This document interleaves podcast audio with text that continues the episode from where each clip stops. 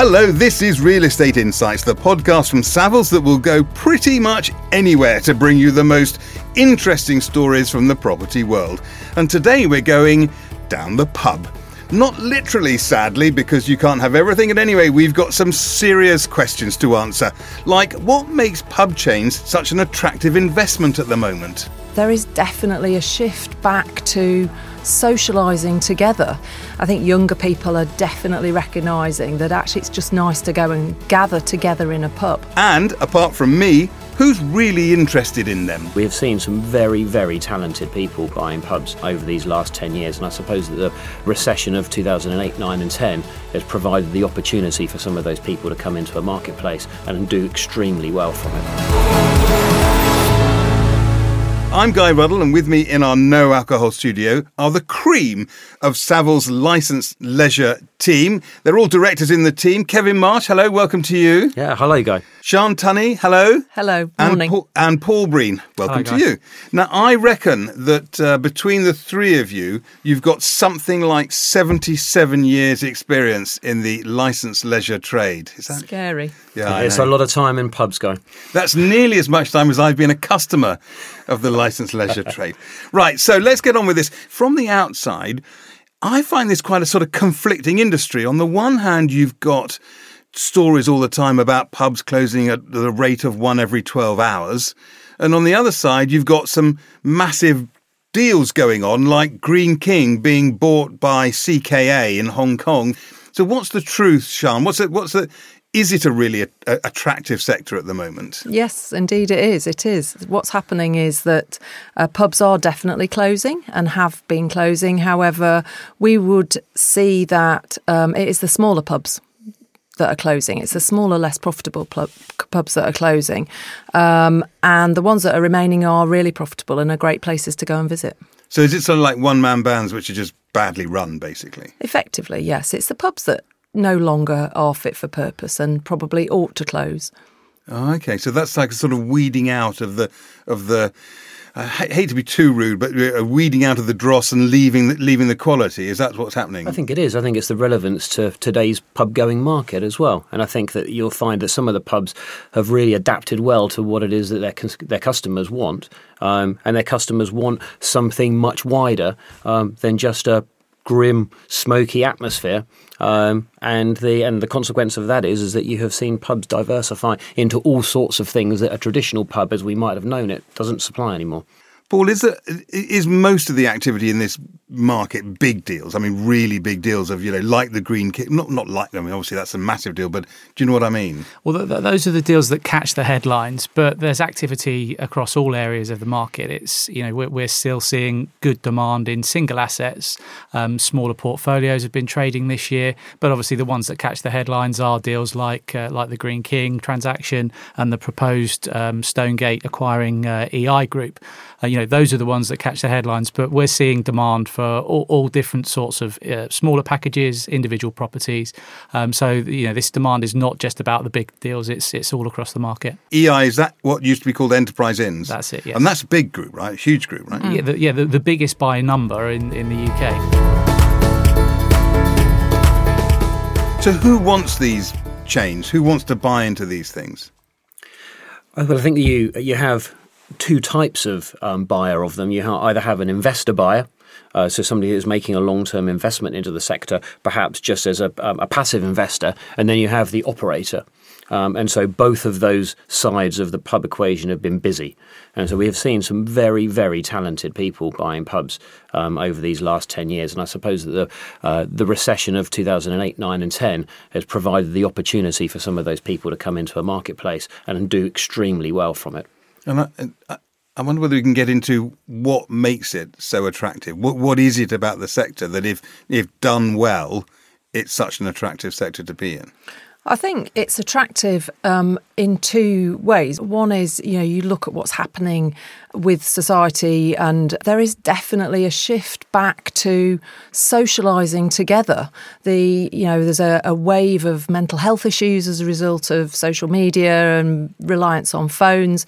I think younger people are definitely recognising that actually it's just nice to go and gather together in a pub.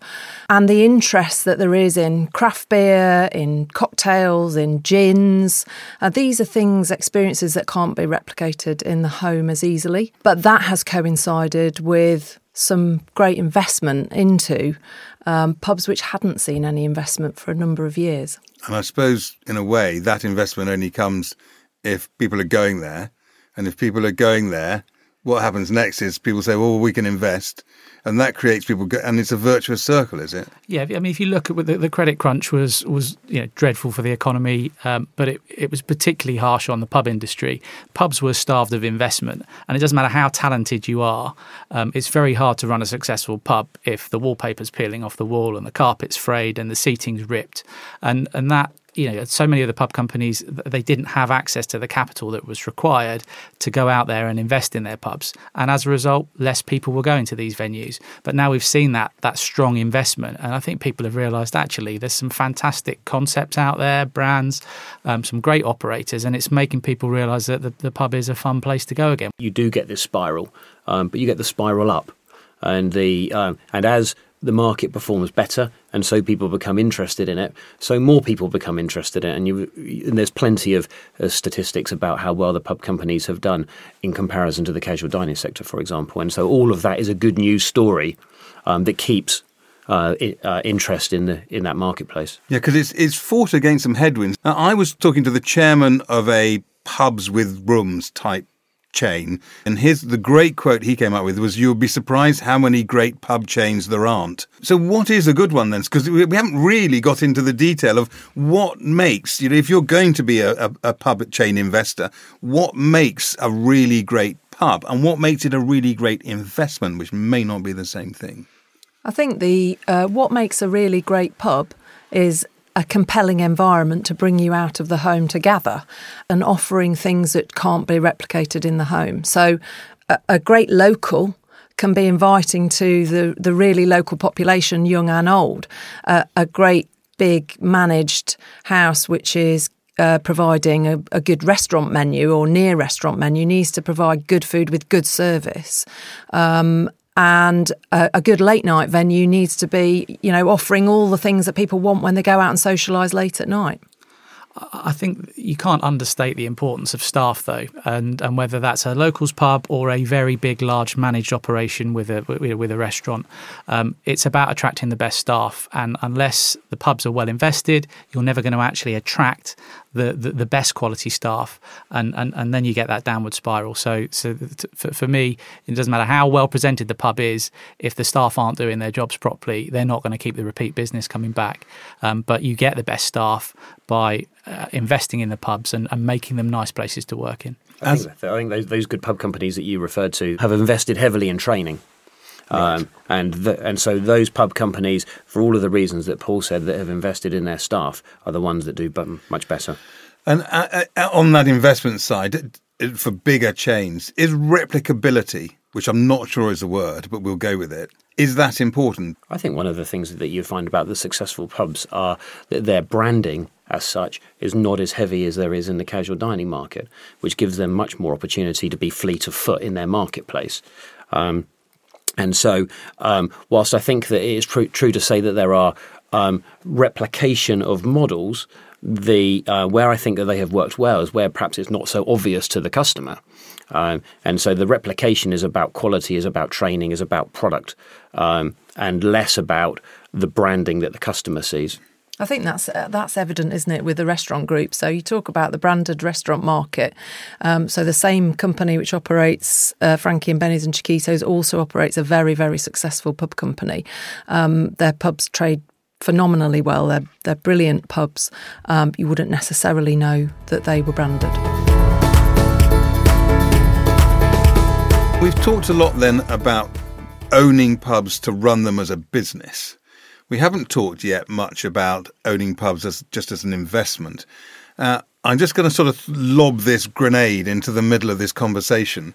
How much investment into the licensed leisure trade is there, which is pretty much a property play? In other words, they're not that interested in running pubs or even owning breweries or whatever it is, but there's a lot of property. Some of it may stay as pubs, some of it may, may might be turned into, I don't know, bowling alleys or I don't know why I said bowling alleys, but Paul gone. I think if you look, I mean, there's been huge interest in the uh, pub investment sector, which, you know, 25 years ago wasn't even around, and now it, it is an established, almost mainstream asset class. But I think, um, you know, I don't think people are looking at pubs necessarily because of they might be great for conversion to convenience store or for residential redevelopment. I think times have moved on slightly, and, and the investors that we're talking to and, and, and certainly seeing taking a, a, strong interest in the sector, they're interested in pubs for continued use as pubs, and I think that's fantastic that they're seeing that these are businesses that have been around for you know hundreds of years in certain instances, and, and they're buying them thinking that these are, these properties are going to stay as pubs. Um, and when you know there's there's huge interest in long income at the moment, so you know we're not seeing long leases in other mainstream asset classes, but we are seeing that still in in the pub industry. You know you'll get 25 year, 35 year leases. We've got good established covenants that have been around for a long period of time, and operators aren't scared of signing up to leases with indexation. So RPI or CPI linked reviews um, are often available, particularly if you look at say a, a sale and leaseback structure, which which investors find attractive because they can tend to be bought in bulk. Um, and, and the operators still own a lot of their freeholds. So there's a lot more opportunity for this type of structure than you'll see in other sectors. Yeah, I, I, agree with what Paul is saying, but I think that the, um, in addition to that, you say that the, um, almost all investors in our pub sector um, are interested in the performance of the pub, so they are interest inherently interested in that marketplace because one of the peculiarities of the, of the pubs is that the success of your investment, even if you're a passive investor, is reliant upon the success of the inherent business that's within it. Sure. Uh, and so I think that the uh, even those investors that have come out, uh, come into our sector um, that have not got a track record in the pub industry are still keen to see that those tenants are doing well or those occupiers are doing well. Just one quick thought on who's investing. A lot of foreign investment in, in, into these situations. Do, do, do, overseas investors see something that some of our domestic investors don't? No, I think our domestic the domestic investors definitely are attracted to the pub sector, no doubt. Overseas investment is coming into um, the UK for all sorts of reasons to do with the exchange rate, uh, the uh, good buy that they can get as a result of that. But actually, they are interested in freehold assets in the UK, and pubs are delivering great, great returns assets, yeah. on freehold assets in the UK.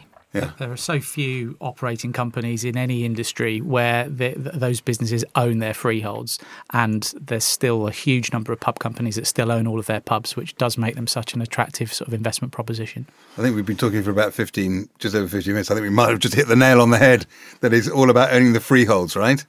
in yeah, the end. It's freehold backed operational real estate, and that's why they're interested in the sector. Yeah. And it's going to carry on, do we think? I think that all of the indices will tell you that the performance of the pubs has been very good. Um, all the time that the performance of the pub business is a very good, one would imagine that you're going to see lots of interest in the sector. Now, you can't come swanning into the Real Estate Insight studio without having to pay the price of a Savills standout statistic. Have you been warned about the Savills standout statistic? We have indeed. Uh, that's good. So, uh, just to remind everybody, it's just a little nugget, something that makes people go, oh, that's interesting, that they perhaps hadn't thought of, or whatever. Who wants to go first with their. Everyone's looking at you, Paul. I don't know why, but go on. Right. What's your Savills standout statistic? Well, one of the things that we're always asked about when we meet with investors who are interested in the sector is, you know, pub closures. So, we we have gone from circa 50,000 pubs 10 years ago to 40,000 pubs 10 years ago, which in, itself is. Not 10, you mean 40,000 pubs now? Sorry, 40,000 pubs now, yeah. Um, which is quite a startling kind of statistic. But if you look at uh, during that period of time, how many people are employed by um, the, by pubs in the UK, uh, or actually working in pubs themselves, um, that's gone from uh, uh 424,000 to 448,000. So we've actually seen employment in pubs in the UK uh, increase, which I think shows you how pubs have changed um, and how they're now much bigger, uh, all-round businesses. You see, that's what we like. like a nice positive standout statistic. Sean, go on. We can bring you positive standout stats in the pub sector. So um, we mentioned about changing um, consumer preferences, and one of the things that's drawing people to the pubs is is things that can't be replicated at home. Cocktails, in particular, um, the number one cocktail is a porn star martini. And gin sales have increased in Can't value Think of a single, single thing to by- say appropriate to that. We're gone. by 56% in value in the last year. So gin up 56% in value in pubs in the last year. That's amazing. I'm loving this.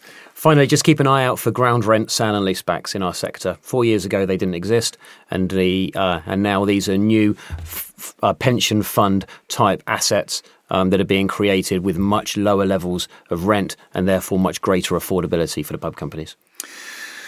Excellent. Down to the pub, go and get a drink. Absolutely. Good stuff. Thank you all very, very much for your time. That was uh, that's been absolutely fascinating. I've loved it.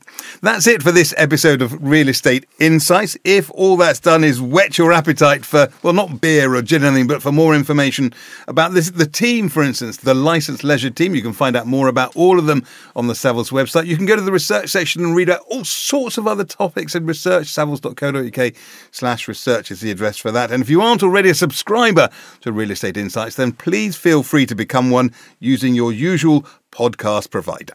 In the meantime, thank you very much for listening. Cheers and see you next time. This podcast is for general information only and should not be considered professional advice. Savills accepts no liability or responsibility for any direct, indirect, or consequential loss arising from the use of, reference to, or reliance on this podcast or its content. Savills makes no warranty as to the accuracy of the information in this podcast. This podcast and all copyright in this podcast is the property of Savills, and it shall not be used, reproduced, or quoted in whole or in part without Savills' prior written consent.